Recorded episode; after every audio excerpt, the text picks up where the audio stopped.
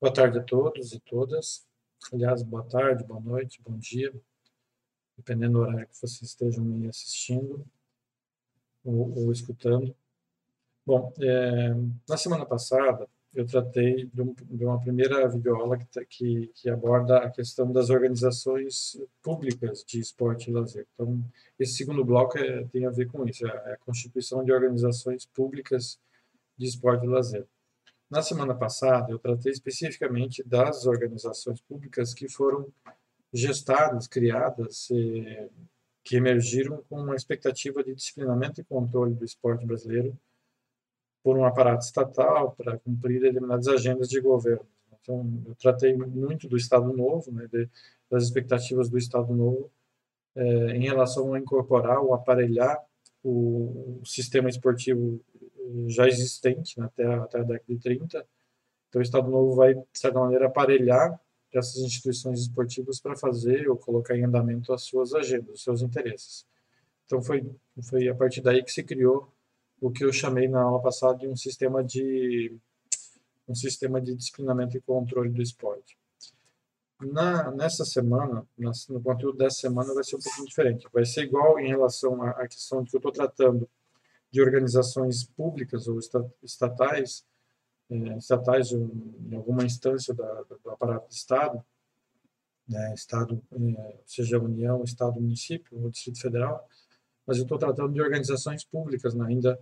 é, de, de, como se organizam essa, no aparato público essas, é, o esporte e o lazer. Só que diferente da, da semana passada, que eu tratei da questão do disciplinamento e controle, Nessa semana eu vou tratar de duas questões, que é a recreação pública, a recreação pública e operária, e, e, o, e o movimento Esporte para Todos, assim, o processo de massificação do esporte na vida de todos e todas as brasileiras. Então, esse, esse é o enfoque. Se na semana passada eu tratei da, do processo de construir organizações que vão controlar, disciplinar, tu, é, ser um órgão tutor do esporte brasileiro, nessa semana eu vou tratar de um, de um esforço de, de produzir serviços de recreação e também um processo de massificação da, da experiência esportiva para todos os brasileiros, todas, todas as brasileiras. Então é por aí que eu vou caminhar nessa semana. Bom, eu vou falar primeiro então do serviço de recreação pública, né? O que normalmente a gente chama de SRP, mas o serviço de recreação, as organizações de, serviço, de serviço de recreação pública. Bom, de modo geral, isso tem a ver com, é, com, a, com, a, passagem ali do século do século XIX para o século XX, mas principalmente as primeiras décadas do século XX. Nas primeiras décadas do século XX, houve muitas eh, mudanças na, na forma como as cidades foram se organizando. Não só as cidades, mas o processo é, de industrialização e urbanização, o processo de, de, de, de migração é, do, do campo para a cidade, é, enfim, tudo isso vai mudando a vida do, do, dos trabalhadores, vai mudando a vida das cidades. É, isso, obviamente, é, na realidade brasileira, é marcada por um processo de profundas é, diferenças regionais. Então, a maneira como o Rio Grande do Sul, algumas cidades do Rio Grande do Sul, as cidades, enfim, algumas regiões do Rio Grande do Sul, passou por esse processo de industrialização e urbanização, é muito diferente de uma região norte, região nordeste, não para dizer que uma é melhor que a outra, mas são muito diferentes, marcadas por profundas diferenças. Enfim, o Brasil, nesse, nessas primeiras décadas, ali 1920, 30, né, sobretudo, vai deixar um enfoque, deixar de ser economicamente um país com enfoque de modelo exportador primário, ou seja, baseado em commodities, em cana-de-açúcar, ca, café, borracha, principalmente, enfim, de modelo exportador, dessas commodities e vai, vai começar a ser um país que economicamente passa a olhar para dentro, um crescimento para dentro. Isso vai criar um processo de industrialização, ou seja, além da produção do café, do açúcar, da borracha, também vão, vai ocorrer um processo de construção, de, de, de implementação de uma indústria de transformação, é, de, de, criação de manufaturas, metalurgias, empresas de metalurgia, mecânica, materiais elétricos, enfim, uma série de, de, de, de processos de industrialização que vai criar uma, uma cadeia produtiva. E, bem, atrelado a isso também, não somente atrelado a isso, mas também a construção, a produção de bens duráveis, né, como geladeiras, enfim, outros, outros bens duráveis. É, e não, geladeiras eu acho que estou forçando um pouquinho a barra. É, mas, enfim, um, conjunto de, de, bens duráveis e está prendendo a produção de um, e a emergência de um setor de serviços, né? Como, como bancos, eh, transporte, comércio, saúde, educação, saneamento, saneamento, saneamento e, e habitação. Então, vai surgindo um processo de reorganização das cidades. É isso que, isso que eu quero é, se destacar ali né, nessa década de 1920 e 1930.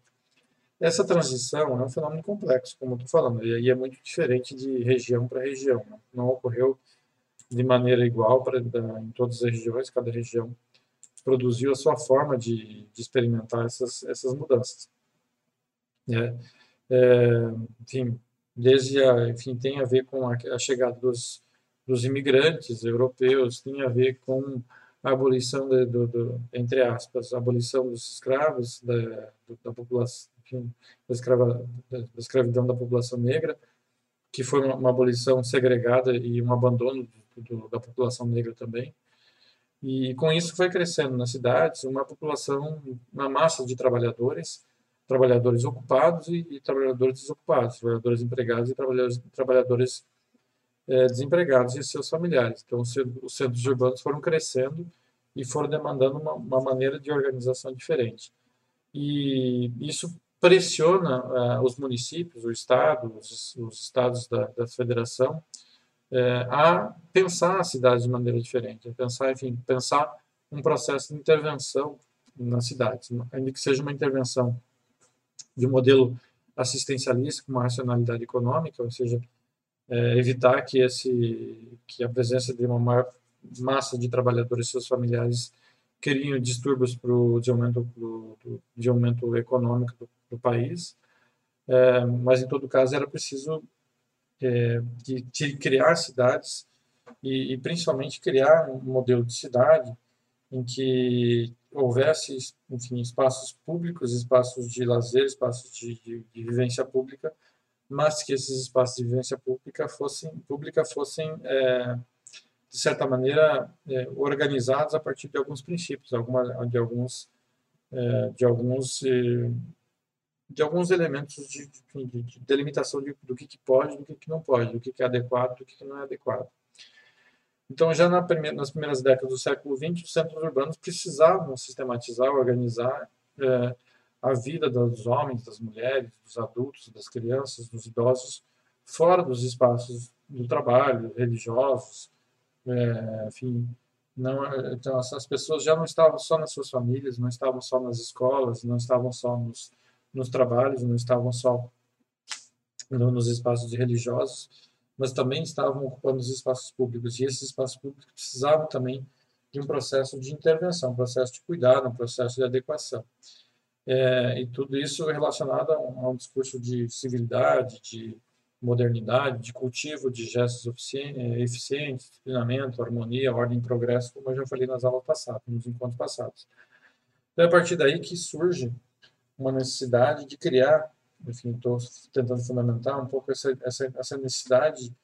é, de criar um serviço de recreação pública. Né? Vou ter que nesses espaços públicos, nesses parques públicos, nesses balneários públicos, nesses, nesses parques públicos, eu vou precisar criar um serviço de recreação para atender essa população, para que ela é, se comporte de maneira adequada, se, se comporte de maneira adequada. Bom, e aí tem vários exemplos na realidade brasileira, mas talvez os dois mais conhecidos, os dois mais estudados, sejam o Serviço de Recreação Pública de Porto Alegre, que foi pioneiro na experiência brasileira, desde 1926 Porto Alegre já conta com um serviço de recreação pública, foi, diria assim, é considerado o primeiro serviço de recreação pública da, da experiência brasileira, e na, na, América Latina é o segundo, só perde, assim, entre aspas, perde para para Montevideo, no Uruguai, que um pouco antes implementou um serviço de recreação pública. É, isso foi baseado na iniciativa de uma pessoa, de um, de um protagonista é, chamado Frederico Gelser, eu não vou entrar tantos detalhes na vida do Frederico Gelser, mas o Frederico Gelser foi um, vem de uma família é, de uma classe de elite e ele vai estudar nos Estados Unidos, vai circular nos Estados Unidos, enfim, transita na classe política porto-alegrense, vai circular pelos Estados Unidos e lá conhece é, esse modelo de recreação pública e, e, e traz como, enfim, como exemplo de ordem e progresso, de, de, de cidadania, de civilidade, como proposta de, de intervenção e implementação dos espaços públicos de recreação aqui de Porto Alegre. E aí se cria os jardins de recreio. Né? Em 1926, então, se cria o primeiro jardim de recreio em Porto Alegre, na Praça Alto da Bronze, aqui na região centro da cidade de Porto Alegre. E a partir disso, outros, outros jardins de recreio foram sendo criados em Porto Alegre. Não só jardins de recreio, mas também, na sequência, balneários e outras, e outras formas de, de, de, de criar experiências públicas, espaços públicos é, de recreação é, para os porto-alegrenses. Isso tinha a ver com, com um plano de melhoramento da cidade, que estava previsto, né, um processo de, de, de, enfim, de afastamento da cidade de Porto Alegre da noção de ser uma cidade é, agrícola, uma cidade rural, uma cidade vinculada ao, ao contexto rural, mas uma cidade que olha para para o modelo de Paris também e vai pensar, vai se pensar como uma cidade de luz, uma cidade que que está olhando para o progresso e portanto tem que criar é, jardins, tem que criar, é, tem que embelezar, tem que alargar suas ruas, tem que, enfim, criar espaços públicos também é, de recreação para a população. Em 1942, 1926, então se cria o primeiro, primeiro jardim de recreio em Porto Alegre, a partir disso vão se criando outros, mas em, em 42 é que se cria um departamento municipal de educação física, né, responsável pela orientação de, dos serviços nos parques infantis. Então, vocês vão ver que, que se cria, então, é, um, um, um, departamento dentro da prefeitura que vai ser responsável pela orientação dos serviços, ou seja, vai, vai criar um profissional especializado para atuar nesse espaço público, para gerenciar e atuar esse espaço público de, de recreação. Né? É, então, se a gente vê hoje ginásios, eh, quadras, eh, a Orla do Guaíba, enfim, outros espaços, parques e praças aqui na cidade de Porto Alegre e a, e a intervenção é, nesses espaços, isso já vem de quase 100 anos. Estamos próximos a completar 100 anos dessa, desse serviço de recreação pública aqui em Porto Alegre, dessa organização do, do, do serviço de recreação pública em Porto Alegre, de, de ter um departamento público, um serviço, um departamento que vai ficar responsável pela orientação, organização, é, e, e, e, sistematização de um serviço específico para esse, esse espaço público. E ali, esse departamento tinha algumas eh, classificações, tinha o chefe, tinha o inspetor de educação física, os instrutores de educação física, de primeira, segunda, terceira classe, enfim, os serventes que iam trabalhar na limpeza consertos e tudo mais. Em 1950 se cria, então, aí o, o serviço de recreação pública, especificamente o serviço de recreação pública, e esse serviço de recreação pública vai ampliar ainda mais aquilo que o Departamento de Educação Física, o Departamento Municipal de Educação Física já, já trazia. Uh, aqui no, uh, na apostila, eu vou mostrar para vocês, eu vou compartilhar aqui uma, uma, imagem muito rapidamente, mas na apostila eu, eu trago uma, uma imagem aqui das áreas de recreação pública de Porto Alegre, isso aqui, deixa eu ver, 1900 e, é, 1953. Esse mapa é de 1953. Então, vocês vão ver aqui o, a quantidade de... É, aqui tem oito parques, né? A quantidade de parques de... de é, tem parques de intervenção pública, né? Não só parques, mas recantos infantis, é, também balneários, que vão, que vão ter o serviço de, de recreação pública na cidade de, de Porto Alegre. Então, o mapa de 1953 de como isso já estava constituído como um serviço de recreação, um, um serviço, um modelo de organização para criar um serviço de recreação pública de, na cidade de Porto Alegre. É, bom, então nesse serviço, em linhas gerais, assim, nesse serviço, durante as manhãs eram ofertadas atividades é, destinadas aos menores, aos pré-escolares, né? À tarde, é, para os estudantes colegiais, e no final da tarde, ali, início da noite, com o fechamento das fábricas, das casas de comércios, é, dos, dos, trabalhadores, das, das, classes, da classe laboriosa, como se, se poderia chamar naquela, nesse, nessa época. Isso, isso, obviamente, tem a ver com essa, com, com ideais, com discursos, com, com ideologias de, de médicas, terapêuticas, profiláticas, né, enfim, de, de, cuidar do corpo no espaço público, no, no tempo livre, enfim, é, atravessado por questões morais, atravessado por, por uma, um conjunto de, de, de formulações de uma classe é, que a gente pode chamar de uma classe de elite para uma classe de trabalhadores, de uma classe popular. Não, não, a elite porto-alegrense não era a elite que frequentava esses espaços, esses espaços públicos de recreação.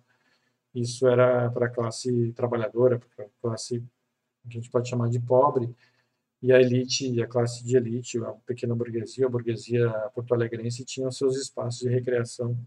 é, em outros espaços de recreação.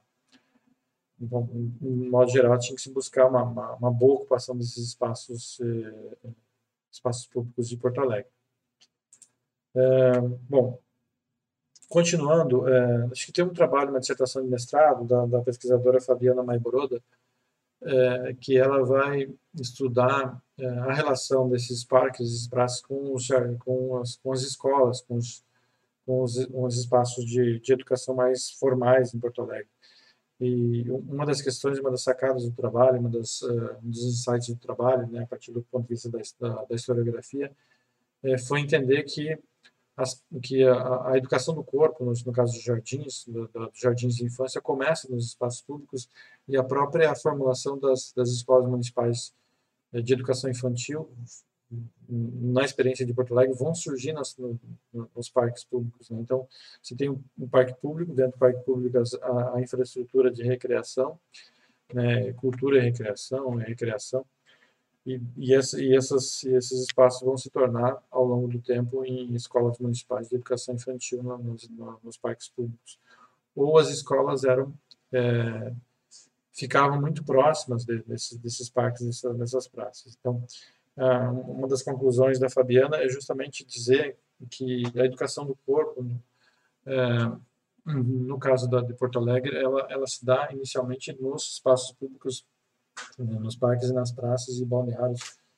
é, antes mesmo de acontecer em espaços formais que, que a gente vai chamar de escolas. Bom, outra, outro estudo que eu menciono aqui para falar de Porto Alegre é a criação dos clubes de praça. Né? É um trabalho feito pela, pela Maria Luísa Oliveira Cunha, na dissertação de mestrado dela, e que ela vai estudar justamente a criação desses clubes de praças aqui em Porto Alegre. Então, se tinha lá as praças de recreação, os jardins de recreio, as praças de recreação, e dentro dessas praças, os serviços de recreação pública em Porto Alegre. E, enfim, a, e a partir disso, se começa a sistematizar dentro dessas praças, dentro desses jardins, uma espécie de clubes. Né? Então, se a gente tinha um clube é, de imigrantes, um clube formal, uma entidade é, é, privada, né, ainda que sem fins lucrativos, como os clubes alemães, os, os imigrantes italianos e teuto-brasileiros, teuto não é luso-brasileiros, os teuto-brasileiros, os ítalo-brasileiros, os, os, os uh, luso-brasileiros, é, na experiência da, da, recreação pública em Porto Alegre foram criados clubes de praças, né? então jogadores que é, os jogadores, as pessoas, não só os jogadores, mas as pessoas eram registrados nesses clubes é, registrado no Serviço Público de, de Recreação é, em Porto Alegre,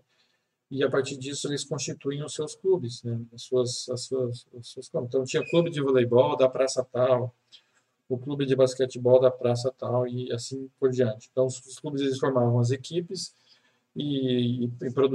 e produziam as representações das, das suas praças nas, em competições citadinas, né, em campeonatos municipais, em competições municipais, em festivais municipais. É, enfim, na apostila eu vou citar, por exemplo, na Praça General Osório, Praça Alto da Bronze, que é o primeiro jardim de recreio, tinha o, o Clube Atlético Marechal Deodoro, o Clube, o Clube Atlético General Osório, o Clube é, dos Solteirões Honestos, tinha nomes bastante é, pitorescos, a gente pode chamar assim, também em relação aos clubes. A, a, segunda, o segundo jardim de recreio de Porto Alegre, a Praça Pinheiro Machado, também tinha os seus clubes, o Grêmio Atlético Cruzeiro, enfim, os seus, os seus clubes. Então, as praças, os parques, os clubes de jardim de recreio, eles foram constituindo os seus, os seus clubes e representavam essas praças, esses jardins nas competições e sistema de competições, torneios, festivais é, municipais né, em torneios de campeonatos de voleibol, basquete, futebol, é, é, provida é, provas de corrida rústica, é, enfim, diferentes é, modalidades esportivas é, e também modalidades que a gente pouco conhece atualmente. Ali na, na apostila eu coloco algumas referências também que vocês podem olhar e ver, ver em outras modalidades. Outra, outra questão que, que a Maria Luísa também toca no trabalho dela é que, é, que as pessoas registradas nesses clubes, que faziam parte desses clubes, tinham um tratamento, um certo tratamento diferente em relação àqueles que não eram, não eram parte dos clubes, né? espécie de restrições, é, uma espécie de, de, de é, diferenciação simbólica em quem fazia parte do clube ou não,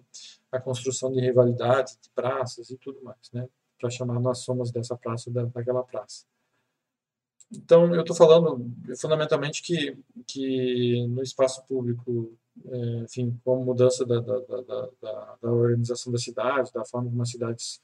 se organizam, né, é, ali ao longo do século, do, do início do século XX, né, década de 20 e 30, principalmente, é, vão, vai demandando um processo de, de, de intervenção pública é, sobre esses é, sobre os parques e praças, sobre o que acontece na vida pública, na experiência de lazer, na experiência de recreação pública nessa cidade, nessa, nessas urbes, nos, nos centros urbanos. E por isso se cria serviços de recreação pública, organizações de serviços de recreação pública, que eu estou falando aqui. E eu estou falando do caso de Porto Alegre, estou trazendo aí o caso de Porto Alegre como uma, uma experiência, diria, bastante, bastante importante no Brasil, porque foi a pioneira e até hoje ela, ela até existe até hoje. São quase 100 anos de serviço de recreação pública em Porto Alegre. Uh, bom, e outro outro serviço de recreação pública que vale a pena mencionar e que a literatura também é, destaca é, é, tem, é, foi produzido na cidade de São Paulo. É, o prefeito ali já em 1935, o prefeito de São Paulo, Fábio Prado, naquele momento, né, na gestão de 34 a 38, ele viu no Departamento de Cultura e Recreação uma oportunidade de colocar a cidade num patamar diferente em, outras, em relação a outras metrópoles, metrópoles né? Então, ele via nesse Departamento de Cultura e Recreação essa oportunidade de, de relacionar São Paulo com uma cidade moderna, civilizada, que vai produzir um melhor, é, uma melhor harmonização entre, os, entre a classe trabalhadora e a classe patronal, enfim. Isso tudo que a gente já foi vendo nas videoaulas anteriores. Então, essa, essa educação, essa educação e a estratégia de educação e cultura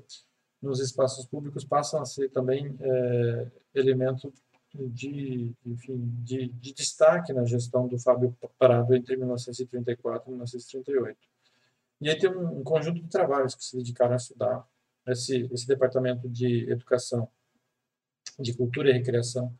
e, ali em, em de São Paulo. Né? Tem, eu aponto na apostila o trabalho da Dona Lúcia Faria, o trabalho do, do Carlos Niemeyer, da Cristiane Lúcia Gomes, da Carol, da Carolina é, Costa e Silva, que são, são trabalhos que,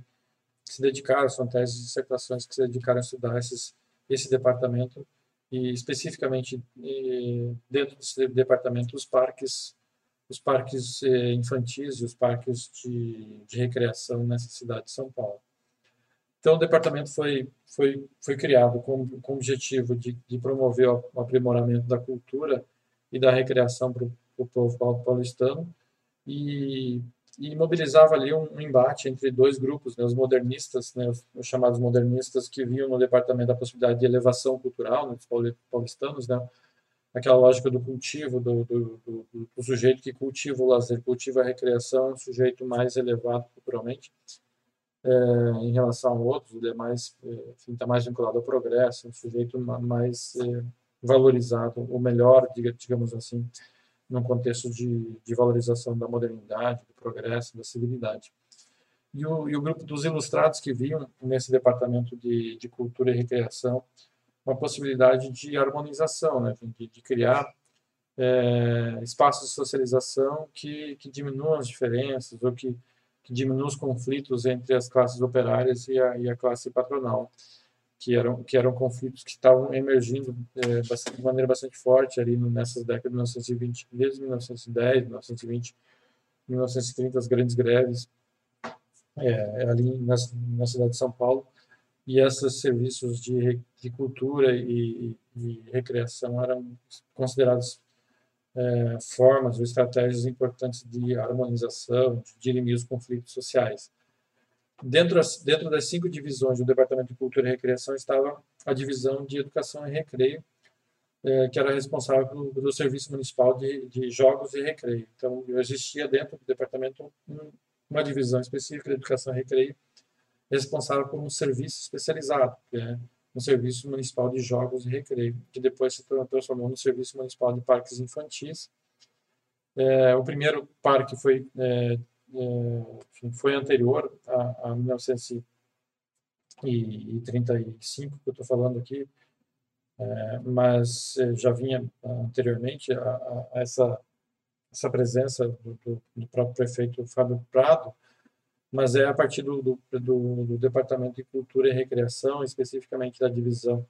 de Educação e Recreio, né, que vai se tornar, um, que vai implementar um serviço municipal de jogos e recreio, que se cria uma organização e uma gestão desses espaços públicos como um serviço especializado. É, aqui na próxima, eu, eu vou mostrar para vocês aqui é, uma, uma, imagem de como, é, como isso aconteceu em São Paulo, uma pequena imagem aqui também de mais ou menos aquela mesma imagem que eu apresentei para vocês em relação a Porto Alegre também em São Paulo. Então, aqui esses pontinhos pretos é, são são os espaços de os parques existentes, os pontinhos que tinham um pontinho que, que tem um círculo e um ponto preto no meio são os parques que estavam em execução, em construção, e só os círculos parques projetados para São Paulo. Então, vocês vão verificar que também em São Paulo, já na década de 1930 a 1950,